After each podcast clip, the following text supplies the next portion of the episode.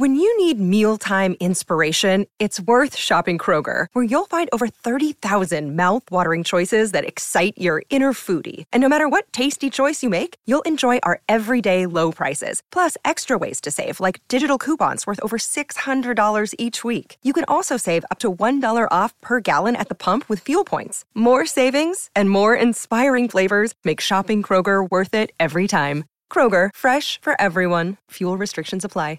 Save big on your Memorial Day barbecue, all in the Kroger app. Get three-pound rolls of juicy eighty percent lean ground beef for three forty-nine a pound with a digital coupon. Then get select varieties of flavorful Powerade, Body Armor Super Drink, or Arizona tea for seventy-seven cents each, all with your card.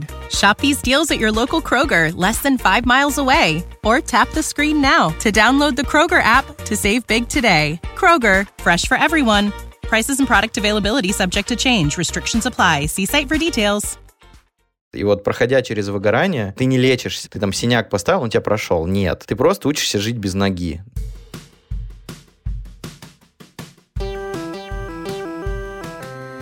Привет. Меня зовут Кристина Вазовский, и это «Провал». Подкаст о ситуациях, в которых что-то пошло не так. И сегодня у меня в гостях Александр Коровин, предприниматель, основатель сервисов «Близкие.ру» и «Qlean». Поехали.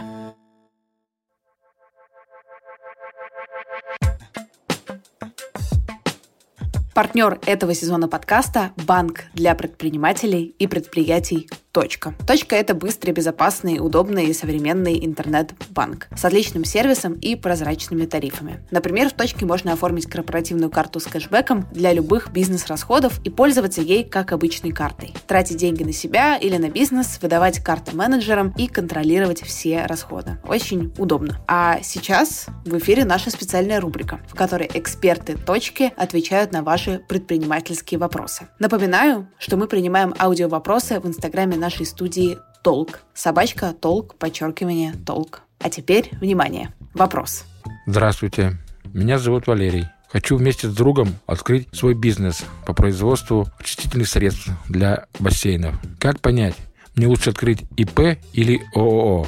Привет, меня зовут Данил. В «Точке» я занимаюсь регистрацией бизнеса в плане онбординга. Все зависит от того, насколько хорошие вы друзья. Если вы, например, как Росс и Чендлер из одноименного сериала «Друзья», то есть за десять сезонов вы ни разу серьезно не поругались, то, конечно, лучше оформить и пэ на кого-то из вас. Почему? Просто потому, что вы, опять же таки, будете платить меньше налогов. Предположим, что вы ведете бизнес на упрощенке шесть процентов. и пэ остается физическим лицом, которое имеет право заниматься предпринимательской деятельностью, поэтому, когда деньги приходят на и пэ, вы просто платите шесть процентов, а вся остальная прибыль, она ваша, и вы ее с другом честно поровну делите.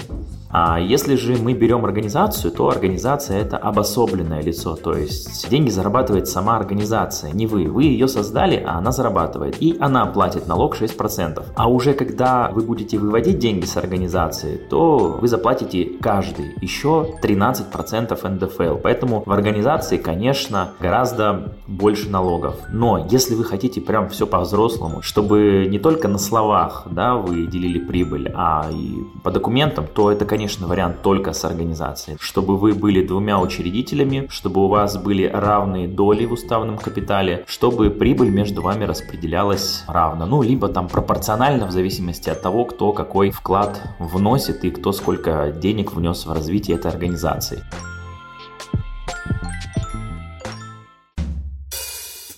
Саш, привет! Привет, привет. Чем ты вообще сейчас занимаешься с точки зрения работы? У меня сейчас, грубо говоря, два таких фокуса. Первый — это по-прежнему «Близкие». Второе — это я сейчас пробую себя на рынке общепита. Попробовал запустить проектик бистро, такое семейное бистро, в общем, с игровыми зонами и так далее. Я всегда мечтал вообще сделать что-то, связанное с хорикой, ну вот с гостеприимством, с всякими такими, чем-то крафтовым, знаешь. И вот сейчас такое делаем.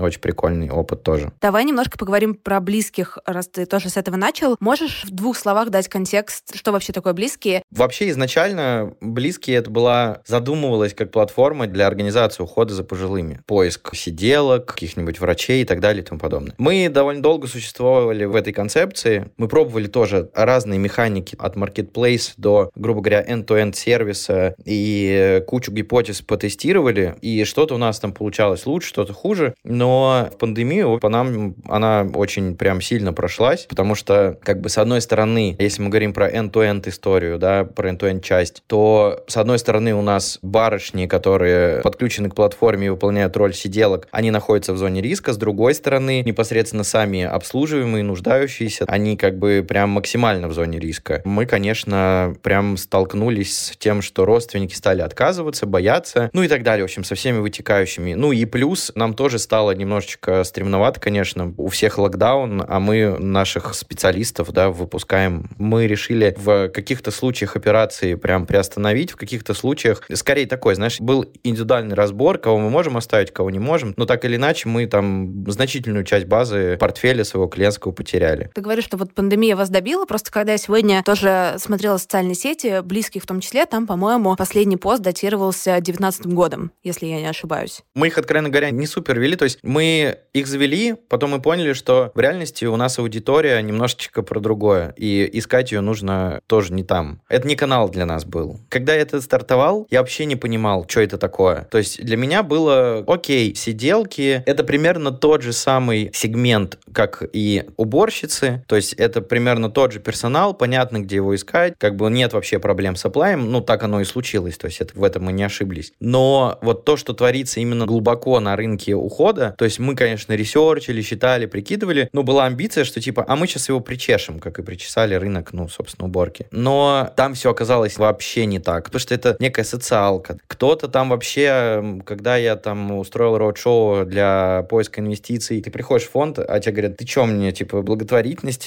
предлагаешь? Я говорю, да нет, это бизнес. Очень такая специфичная сфера, которая, окей, на других рынках это реально миллиардные просто проекты, компании, в том числе в ай ти и так далее. Есть, конечно, бенчмарки на американском рынке, которые тоже сдулись, которые тоже думали сделать из этого маркетплейсы, но там регуляция другая, то есть там прям сильно жестче. У нас в этом смысле рынок открыт, тут делай, что хочешь. Как бы все равно близость государства сказывается, плюс в целом инвестиционная, знаешь, такая привлекательная. И плюс, конечно же, портрет клиента. Это не молодые люди, которые хотят убрать квартиру, знаешь, и потом запостить, типа, о, круто. А это в основном люди, у которых, ну, можно сказать, там, горе, например. То есть потому что у них головная боль, они не могут совмещать, там, скажем, работу. То есть это такой, это прям тяжелый рынок. И что говорить? Я к этому до сих пор не привык. Нам звонят и говорят, алло, здрасте, да, это б-б-б-б-б. Вот Валентина Ивановна сегодня умерла. И ты такой, буф.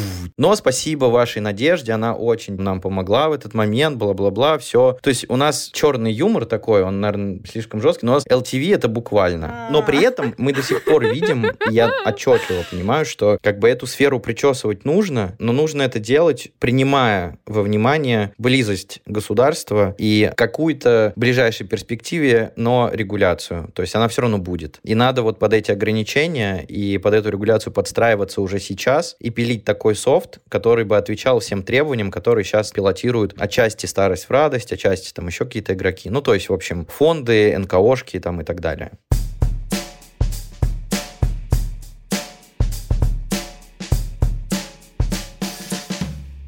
У тебя были какие-то ожидания, наверное, когда ты начал этим проектом заниматься, вот будет как-то так-то, вот это получится, вот это, наверное, будет тяжело, вот это полегче. Как эмоционально ожидания и реальность соотнеслись или не соотнеслись? Не соотнеслись, потому что я ожидал, что мы проверим базовые гипотезы, у нас случится некоторый ответ на вопрос стоимости привлечения, рынок, ну вот это вот все, которое интересно фондам для дальнейшего привлечения. Они у нас появились, то есть у нас появились цифры, у нас появились какой-то портфель, он как-то себя вел, то есть там вполне себе прикольная экономика получалась. Опять же, где-то хуже, там по какой-то гипотезе хуже, в end-to-end сервисе было лучше, потому что это прям, ну, сервис-сервис полноценный, да, это то, что нужно клиентам. Но я не смог привлечь денег. Вот, это был мой провал. То есть я могу найти какие-то причины, но фактически просто я не смог привлечь денег на этот проект в дальнейшем. То есть либо я не смог убедить, либо я сам просто верю, но никто больше не верит. Это, конечно, неприятно и все такое. То есть это не пошло по тому плану, как я хотел. Мы сейчас общаемся там с другими игроками на на рынке, мы пытаемся объединиться, мы пытаемся сделать какой-то совместный продукт. Те игроки, которые на рынке давно, либо которые на это смотрят, знаешь, с точки зрения государства и регуляции какой-то, у них такое же видение абсолютно. То есть в этом смысле я просто понимаю, что я не неправ, просто, ну, есть еще какие-то, наверное, факторы, которые на это повлияли. Может быть, я недостаточно убедителен, может быть, время еще не пришло, да, и, может быть, я не по всем прошелся вообще всем-всем-всем. Ну, и плюс я, конечно, не хотел работать с какими-то странными деньгами. Они были какие-то предложения, но я от некоторых отказывался, потому что, ну, у меня был опыт тоже провала. Не то, что провал, но ошибки, которую я больше не хочу повторять. Насколько я знаю, ты вложил в этот проект еще своих десять миллионов, правильно? Да, на самом деле больше даже получилось. Не обидно? Типа денег не жалко? Во-первых, я не рассматриваю это как прям вообще поражение до сих пор, да, потому что я прям верю, что эта штука вырулится в каком-то формате. И, скорее всего, вот эта гипотеза SaaS-платформы, она, ну, прям клевая. Ну, конечно, ты такой, блин, можно было бы и меньше, можно было бы больше. То есть прям не сильно заморачиваюсь. В этом смысле я, наверное, готов к риску, что ли. При условии, что я понимаю, что я делаю. То есть я вот не супер секу, знаешь, в инвестициях каких-то там вот эти все пифы и так далее. Мне это не совсем близко. Хотя там я тоже пробую какие-то акции покупать и так далее, там что-то копаюсь. Но это все настолько в зачаточном уровне. То есть главное, что мне не супер интересно туда погружаться. И там вот я не хочу рисковать. Неинтересно и страшно, можно сказать. Но там, где я прям верю, я готов фигачить до последнего. И обидно не совсем то слово. Ну, а если найти слово, какое слово будет? Это комплекс. То есть это какая-то рефлексия, что типа ты думаешь, блин, ну можно было бы вот тут там быстрее, вот здесь, может быть, попробовать это, может быть, здесь надо было не слать нахер, потому что ты начинаешь анализировать. То есть ошибка — это не про «ну все, я мудак», а это про то, что ты начинаешь думать, окей, а как можно было бы по-другому? Где что-то пошло не так? Ну, начинаешь анализировать, такая, типа, домашняя работа выполняется. Ты такой, ну, класс, это опыт. Для меня эти десять или там сколько-нибудь миллионов конвертировались в охрененный опыт, который я тоже больше бы нигде, наверное, не получил. Ну, это знаешь, как мы Qlean делали, да, в нас вложили десять миллионов долларов, например. И вот это реально эм би эй за десять миллионов долларов. То есть это как бы каждый день ошибки, которые тебя драйвят настолько... То есть ты каждый день что-то делаешь не так. На десять гипотез одна, которая взрывается, и как бы у тебя там кратный рост, а девять провальные. И по-другому типа никак. Ошибка — это нормально. Если тебе это некомфортно, например, если ты там, не знаю, пятерочник, ну, возможно, да? Я, я не хочу никого оскорбить. Сразу заранее извиняемся перед пятерочниками.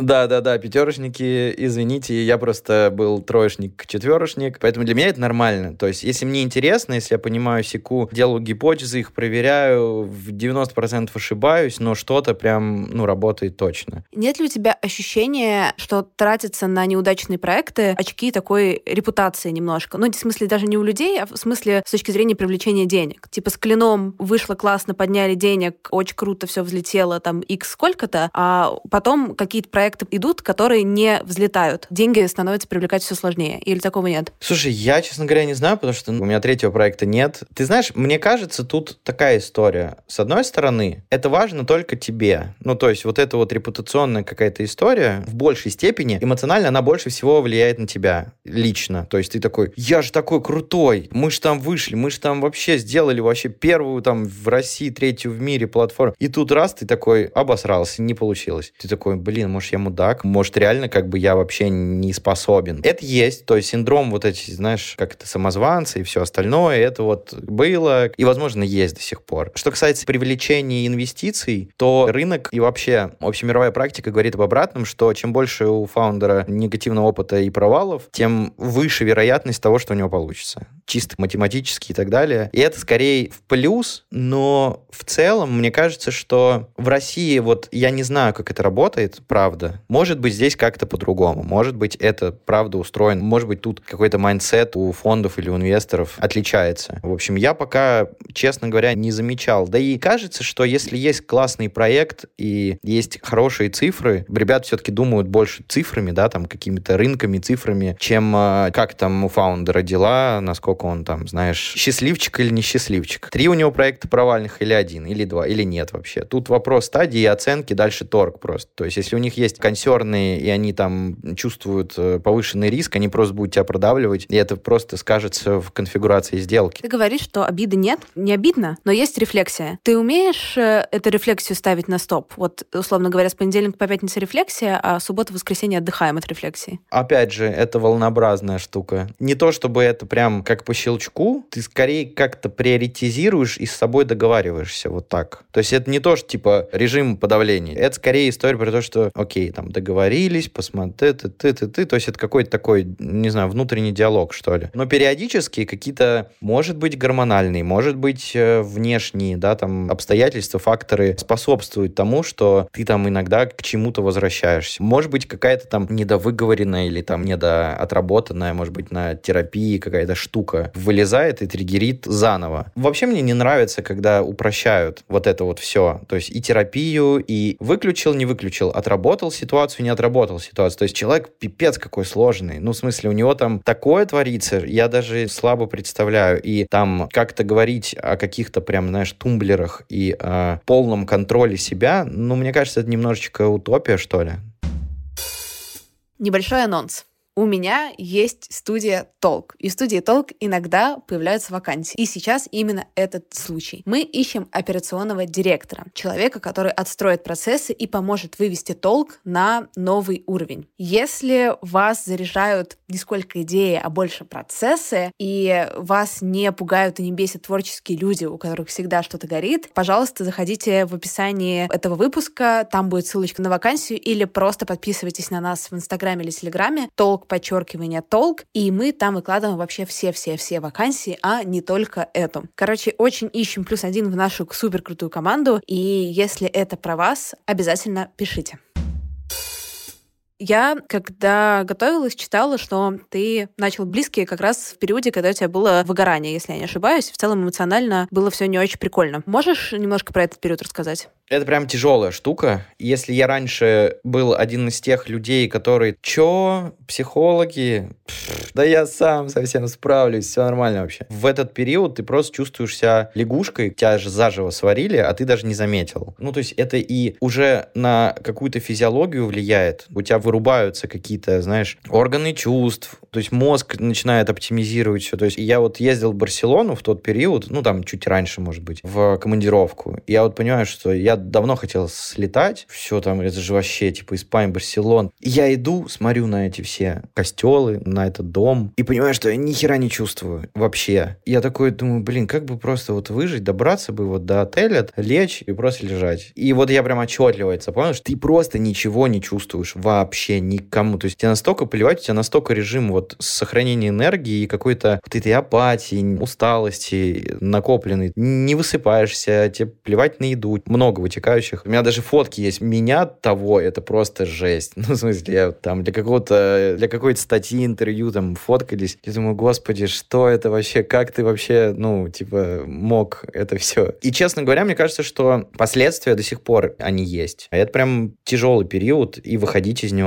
чуть ли не медикаментозно приходилось. Отлично понимаю, потому что у меня тоже было выгорание. Мне, не знаю, страшнее было всего, что непонятно, когда это закончится, когда я смогу снова работать и смогу ли я работать. Такое ощущение, что я не могу вообще ничего, так много на мне вещей завязано, и что был вот этот дикий дополнительный стресс. Никто не мог сказать, вот как с насморком, неделя и пройдет. Или там, не знаю, две недели ногу залечи и пройдет. То же самое. Во-первых, это вгоняет тебя в еще большую депрессию, в еще больший стресс, еще один грузик или один гвоздик в твой гроб. Потом, в моем случае, это было, знаешь, провоцирование какого-то синдрома. Мне нужно принимать решения, причем решения не в смысле какой цвет, а прям драматические решения, которые касаются там бизнеса, что-то еще. А я понимаю, что у меня нет ресурса, а я понимаю, что от меня это ждут. И я понимаю, что как бы не то, что много нужно чего сделать, а это больше то, что у тебя нет ресурса на ответственность. В моем случае было, что я сомневаюсь, я себе не доверяю, у меня выключилась интуиция вообще. То есть вот эта связь, видимо, да, с каким-то подсознанием, с чем-то, на базе чего строится интуиция. И тут уже возникает и синдром самозванца, и то, что ты ничего не понимаешь, и плюс еще там, знаешь, на тебя с другой стороны давят инвесторы, там тоже не самые простые, лояльные, которые типа, ну чё, ну чё. Ну и в целом это было прям, наверное, самое тяжелое. То есть, конечно же, на работе, смесь работы плюс, ну, это, собственно, из работы и случилось в большей степени, но это прям самое тяжелое было.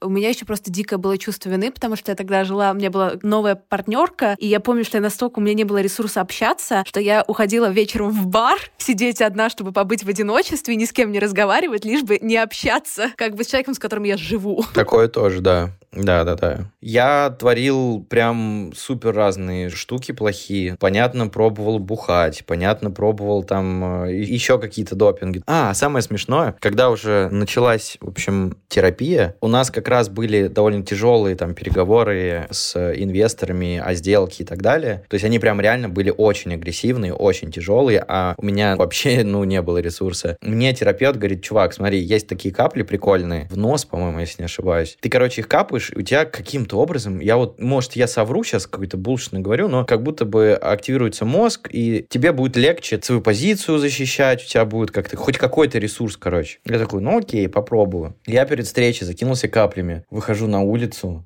и такой, ничего себе, дерево, оно такое красивое. Оно как-то, знаешь, как в saturation в фотошопе, типа, выключают, и все такое чуть-чуть в сепи уходит, в серое. Я такой раз, и все, у меня прям такие текстуры, что-то прям такое, все, цвета какие-то появились. Это так забавно было. Не, это я причем в аптеке купил, это не то, что там какая-то наркота. Не-не-не-не-не. Это правда какая-то вот штука банальная, но она правда сработала, и это удивительно. Ты несколько раз уже упомянул про главный стресс от э, переговоров с инвесторами в тот момент и вообще с коммуникацией. Что это вообще было, и как ты оказался в такой ситуации, когда тебе нужно настолько жестко вообще все защищать, скажем так? Это скорее следствие, то есть это уже просто развод. Если сравнивать с отношениями личными, то ну, не надо было просто жениться. Это история про нашу ошибку. Изначально мы были такие, не то чтобы прям какие-то супер-профи предприниматели, у нас никакого опыта такого большого предпринимательства с инвестициями, привлечениями денег и так далее. То есть мы как бы чуваки, дизайнеры, думали продуктом, знали, что надо делать, но про бизнес мы понимали, ну, постольку-поскольку. То есть у меня была ИПшка, делали студию, счет оплачен, ну, вот это вот все. То есть не больше, знаешь, ни термшиты, ни эс эйч эй. И поэтому мы на старте профокапились. То есть чуваки на старте повели себя агрессивно, ну, в общем, это их право. А мы просто профокапились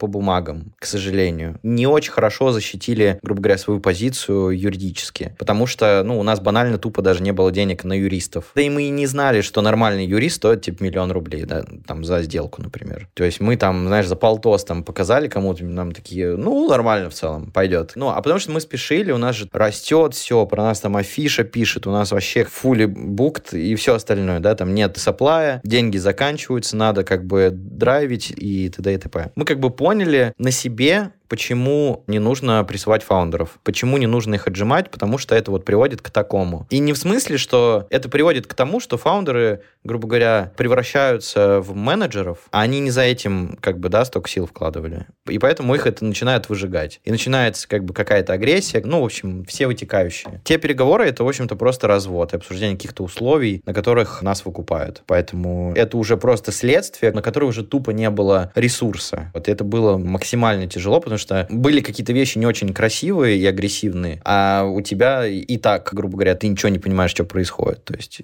вот, и поэтому с этим сложно. Ты говоришь, что не надо прессовать фаундеров. Понятно, почему глобально, этически все понятно в том, что ты говоришь, да? И понятно с точки зрения фаундера, что не хочется, чтобы тебя прессовали. Но как ты считаешь, вот было бы ли это с точки зрения денег более выгодно инвесторам, если бы они вас не прессовали? Или не очевидно? Во-первых, рынок. То есть есть какие-то более-менее рыночные практики, и там, условно, такие общепринятые, нормальные, которым можно придерживаться. И это не значит, что кто-то теряет или там кто-то будет меньше получать. Просто какие-то договоренности можно фиксировать. Ну, то есть, понимаешь, тут несложно говорить, потому что сейчас-то я с опытом уже, да, и сейчас-то я на это все внимание обращаю. Но я понимаю, что если я фонд, вот сейчас, да, я вот управляющий фонда. У меня есть какие-то дядьки за спиной, ну, такие же типа инвесторы, знаешь, которые меня там тоже трахают, условно, там, за доходности, за проекты, за что угодно, да, там, за много много чего, короче. И тут прихожу я, образца четырнадцатого года, говорю, вообще, тут классная тема, ну, давайте, короче, типа, завтра сто тысяч долларов надо, прям срочно. Понятное дело, что ты там не будешь сильно церемониться и думать, дай-ка я там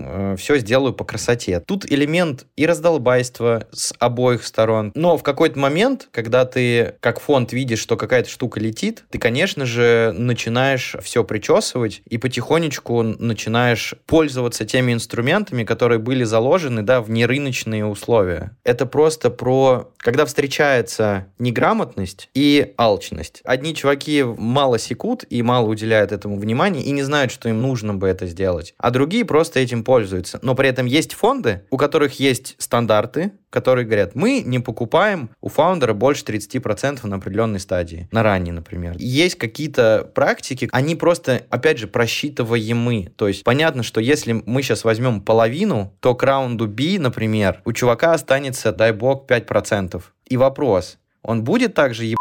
Как раньше? Ну, вряд ли. У него возникнут нюансы, вопросы и так далее. Учитывая специфику дисконтирования России и так далее, как бы это хорошо, если пять процентов останется. Ну и так далее. То есть это все, в общем-то, теперь я понимаю, что предсказуемо. Но ни у нас особо опыта тогда не было, и у ребят, видимо, тоже. То есть у них там было там пару сделок изначально. Поэтому в целом так получилось. То есть я не могу тебе ответить на вопрос, было бы им экономически выгодно и так далее, но, возможно, мы бы задрайвили дольше и до какой-то отметки бы добежали совместно быстрее, чем это случилось и так далее.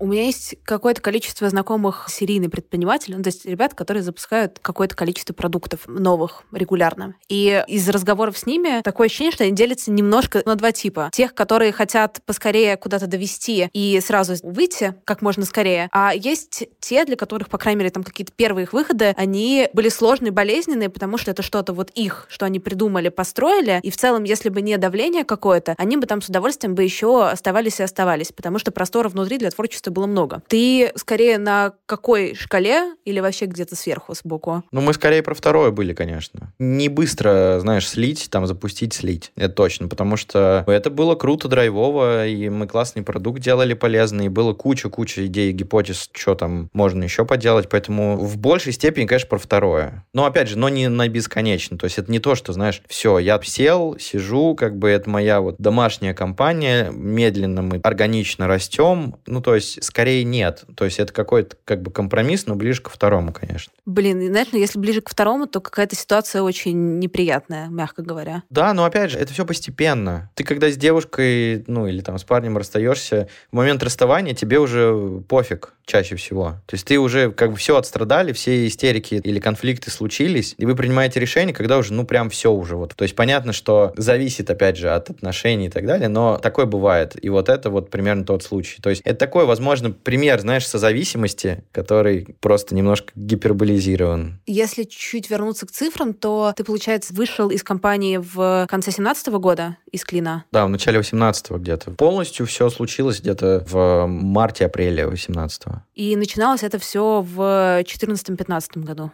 Компания, да, да, да. Если рассматривать с точки зрения не отношения компании, то это такое было довольно бурное развитие отношений. Ну да, нет, все было очень быстро. Это прям правда, ну это как год за пять, потому что ты вынужден расти постоянно с компанией, ты вынужден ломать какие-то даже свои, возможно, там представления о мире, ну и такое случалось. То есть мы как бы до этого жили в каком-то своем пузыре. Вот, а эта история, она нам сильно дала, ну, такую панораму со всеми вытекающими. То есть я могу сказать, что вот опыт Qlean прям сильно мою систему координат прям не то чтобы разрушил, но прям очень сильно ее скорректировал, а может даже и разрушил. И отчасти она до сих пор восстанавливается. То есть я до сих пор ищу какие-то, какие-то наборы ценностей, что ли, чтобы, грубо говоря, было на что опираться. Потому что тогда это, знаешь, супер... наивные ребята, это абсолютно про другое. Qlean очень сильно нас трансформировал. И вот эта трансформация, она, конечно, имеет свои побочки. То есть вот они на самом деле вылезают до сих пор. И в рамках терапии, и в рамках, в принципе, мироощущения какого-то. То есть ты прям какие-то оттенки, знаешь, добавляются, про которые ты даже не думал раньше. А что вот как раз сломалось, потерялось, изменилось? В самом начале мы принимали решения о продуктах в меньшей степени, основываясь на, скажем, цифрах. Для нас наш Наша позиция И мы знали, как лучше, но для нас она была важнее. То есть мы для себя делали продукт, мы понимали там свой портрет, мы понимали аудиторию, мы понимали много чего. Потом случился дата-дривен, который мы прям приняли, у нас появились сотрудники, которые в большей степени про цифры. И мы начали учиться, мы начали вот это вот свое видение, знаешь, как нужно, какой-то свой такой продуктовый максимализм, что ли, ломать в угоду, собственно, рынку, аудитории и так далее. И вот таких вот, знаешь, штучек было очень-очень много. И все это в итоге сказывается на тебе, на том, как ты воспринимаешь и так далее. Иногда это тебе не нравится даже. То есть ты такой, понимаешь, блин, ты бы хотел отстоять какую-то фичу или какое-то решение, или какую-то партнерку, но ты понимаешь, что у тебя нет аргумента. Прям даже себе не веришь просто. Хотя раньше ты бы совершенно по-другому принимал решение. Ты бы просто сказал, будет так, потому что я так вижу, знаешь, как художник, и ты абсолютно уверен в этом. Прям по чуть-чуть, по чуть-чуть, за пять лет, знаешь, этого накапливается, и ты в какой-то момент такой, типа, как вообще, что, кто? Да, и плюс еще вот этот стресс и усталость. Если раньше ты смотрел э, Тарковского, то потом ты приходишь такой, я хочу посмотреть хорошее кино, я прям очень хочу хочу посмотреть какой-нибудь арт-хаусец, что-нибудь включаешь. Не, блядь, физрук. Максимум на что-то способен. Будучи дизайнерами, у нас как бы работает и про аналитику, потому что мы все-таки продуктовые, да, чуваки. Но во многом ты при выборе того или иного решения, ты же не берешь самое очевидное, знаешь, а ты все равно пропускаешь через кучу-кучу-кучу подсознания каких-то вот этих всех моментов. И ты в итоге принимаешь то, что ты чувствуешь. Я разучился чувствовать. Вот это большая проблема была, что я не понимал при равных прочих, что лучше. Вот этот фил. Он потихоньку возвращается, но я говорю, не до конца. Как терапевт говорит, что ты не вернешься к тому состоянию, как у тебя было. Ты должен заново научаться это делать. И вот проходя через выгорание, ты не лечишься. Ты там синяк поставил, он тебя прошел. Нет. Ты просто учишься жить без ноги.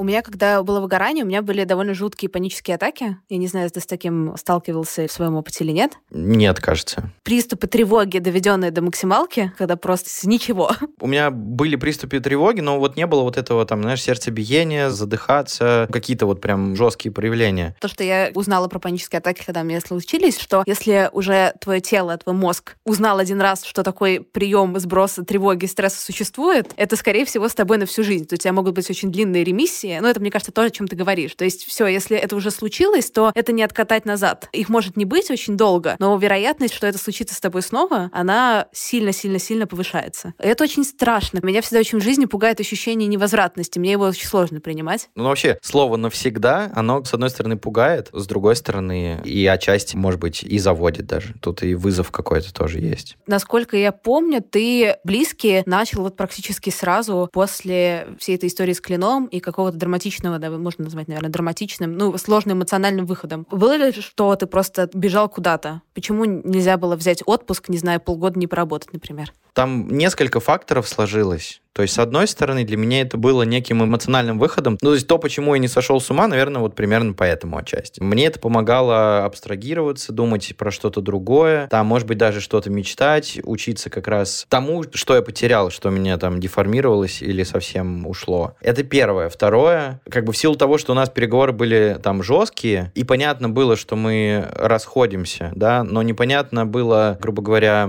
в каком виде мы разойдемся. Мне нужно было, грубо говоря, постепенно соломку, чтобы, если что, можно было перепрыгнуть и нафандрейзить, чтобы не было вот этого провала, и непонятно было, откуда взять денег, и вот это вот все. Блин, еще, кстати, вот важный момент. Я думал, что я выйду, если ничего не сделаю в ближайшее время, или там ни про что не заявлю, или и т.д. и т.п., мне потом будет сложнее собрать какой-то пиар. Потому что на этой волне как будто бы можно собрать какое-то количество цитируемости, публикаций и так далее, чтобы случился трафик и органики много. А потом это будет сделать сложнее, потому что типа кто, что, ну, в общем, непонятная история. Это, наверное, была моя ошибка, потому что в целом хвост довольно длинный, то есть вот у этой штуки. То есть тебя недолго, но все-таки помнят. Я думал, что вообще как бы все, досвидос. Если у тебя нет проекта, ты абсолютно выпадаешь из повестки. Это тоже я такой в голове держал. Я думаю, так, если я сейчас сейчас не конвертну этого что-то еще, то все, типа, я выпаду. Ну и третье, что нужно было куда-то перепрыгнуть, я там, типа, спешил, вот это вот все. Да, вот скорее такие три фактора, что первое, это про какой-то побег отдушина, второе, да, про отсутствие паузы. Важный момент про отсутствие паузы. Почему? Потому что дело в том, что мы в Qlean поняли, что пиар очень клевый инструмент привлечения. То есть это прям канал, который, он, во-первых, дешевый, потому что ты тратишь на какой-то персонал, еще на какие-то моменты. И при этом он эффективный, потому что за счет контекста люди подогреты, и там конверсии выше и так далее. И я в Близких очень рассчитывал на этот канал, и поэтому, собственно, держал это в голове. Ты говоришь, подстелить соломку с точки зрения денег. Расскажи мне, пожалуйста, как это работает. У меня просто, но я плохо разбираюсь. Для меня вкладывать десять миллионов собственных денег в проект и тем самым стелить себе соломку, это немножечко вещи, которые не совсем у меня сходятся логически. Я же просто рассчитывал привлечь денег. Так получилось, что у меня сделка случилась раньше, чем я анонсировал проект. Но я думал, и была вероятность, что я денег не получу. Для меня было неочевидно. Грубо говоря, я коммитился для инвесторов, что я инвестирую свои деньги. Еще ряд моих хороших знакомых в это вкладываются. И вы, соответственно, и мы стартуем. Но при этом я начал фандрейзить, когда сделки еще не случилось. И поэтому я исходил из того, что, окей, я начну этот проект, независимо от того, будет у меня сделка в этом месяце или через пару. Невозможно спрогнозировать дедлайны, потому что, ну, там все очень нерыночно, скажем, да, и натянуто. И поэтому я просто начал фандрейзить. Я начал ходить, фандрейзить, давать свои какие-то коммитменты на эту сумму, но у меня ее не было. Вот такая история. Классическая предпринимательская история, кажется. Это подкупает, когда фаундер вносит свои деньги или каким-то образом коммитится на какие-то суммы, то это совершенно по-другому воспринимается фондами и инвесторами. Ну, если бы так случилось, что, не знаю, вообще бы не было сделки, либо мы решили оставить доли, но я бы нашел эти деньги, придумал бы, как их внести, но все равно это бы случилось. Ты сказала про пиар. Еще классное наблюдение, что у тебя очень хороший пиарщик, то ли тебя базово все очень любят, потому что, ну, ты сейчас, наверное, чуть меньше, да, но в свое время ты дал очень много интервью, и тебя никогда не задают тебе никаких каверзных вопросов, ну, либо вы вырезаете их потом на монтаже. Мы вообще почти ничего не редактируем.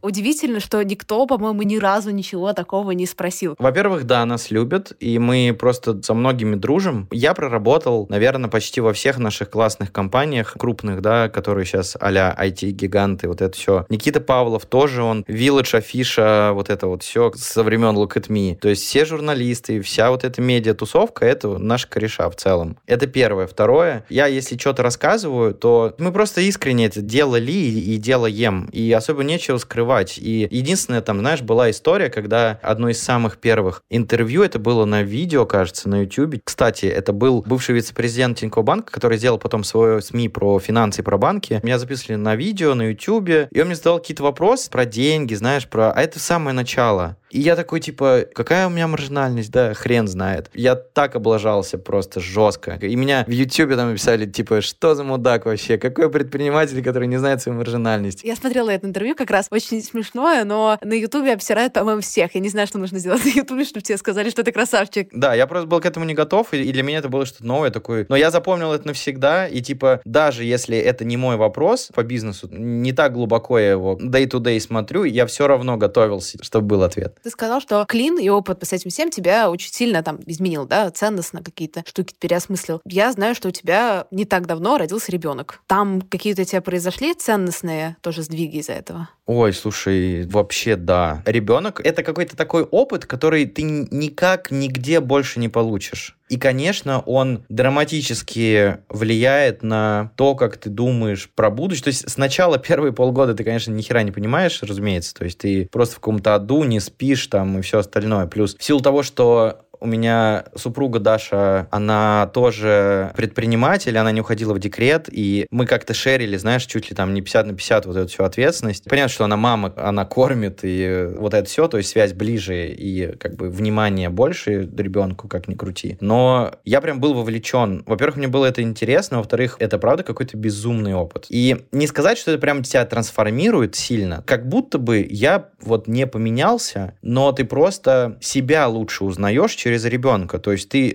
понимая, как какие-то вещи у нее развиваются, а там все очень быстро происходит. То есть за полгода, за год, первый год это просто космос какой-то. И ты через призму нее думаешь про себя, как ты развивался, какой у тебя был тогда опыт. И вот это скорее сильно влияет. И ты такой, окей, отношения с родителями, чек, там еще что-то. За что-то больше обижаешься, на что-то уже там меньше обращаешь внимание. Отношения с бабушками. Ну, то есть есть родители, а есть бабушки. Это разные люди, надо понимать. То есть это вот опыт такой, конечно, бытовой в большей степени, но трансформирует прям сильно вот эти все взгляды, подходы и так далее. Это, наверное, сравним как и опыт как с бизнесом, да, но только в такой личной сфере. То есть ты как бы все меняется. Ты не будешь жить той жизнью. Ты это понимаешь. Либо ты принимаешь, либо ты не принимаешь. Но персонально ты, конечно, нет. Так сильно не влияет, как вот какое-нибудь выгорание, например, или твоя личная травма или что-то.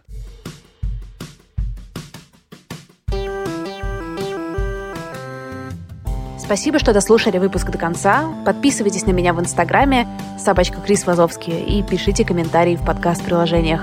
Я буду рада вашей обратной связи. До встречи на следующей неделе. Пока-пока.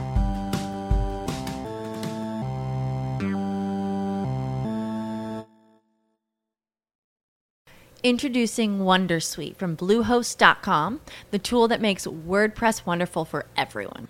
Website creation is hard, but now with Bluehost, you can answer a few simple questions about your business and goals, and the Wondersuite tools will automatically lay out your WordPress website or store in minutes. Seriously. From there, you can customize your design, pick your brand colors, and add blocks. No custom theme or coding required. You'll get content suggestions that you can keep or revise, and with Yoast S E O built in, we automatically help you get found in search engines. From step-by-step guidance to suggested plugins to an A I-powered help bot, our built-in tools make WordPress wonderful for everyone. Whether you're a beginner or a pro, you can join over two million Bluehost users. Go to bluehost.com slash Wondersuite. That's bluehost.com slash Wondersuite. As humans, we're naturally driven by the search for better. But when it comes to hiring, the best way to search for a candidate isn't to search at all. Don't search, match with Indeed. When I was looking to hire someone, it was so slow and overwhelming. I wish I had used Indeed. If you need to hire, you need Indeed. Indeed is your matching and hiring platform, with over three hundred fifty million global monthly visitors according to Indeed data, and a matching engine that helps you find quality candidates fast. Ditch the busy work. Use Indeed for scheduling, screening, and messaging so you can connect with candidates faster. And Indeed doesn't just help you hire faster. ninety-three percent of employers agree Indeed delivers the highest quality matches compared to other job sites, according to a recent Indeed survey. And listeners of this show will get a seventy-five dollars sponsored job credit to get your jobs more visibility at Indeed.com slash podcast. That's Indeed.com slash podcast. Terms and conditions apply.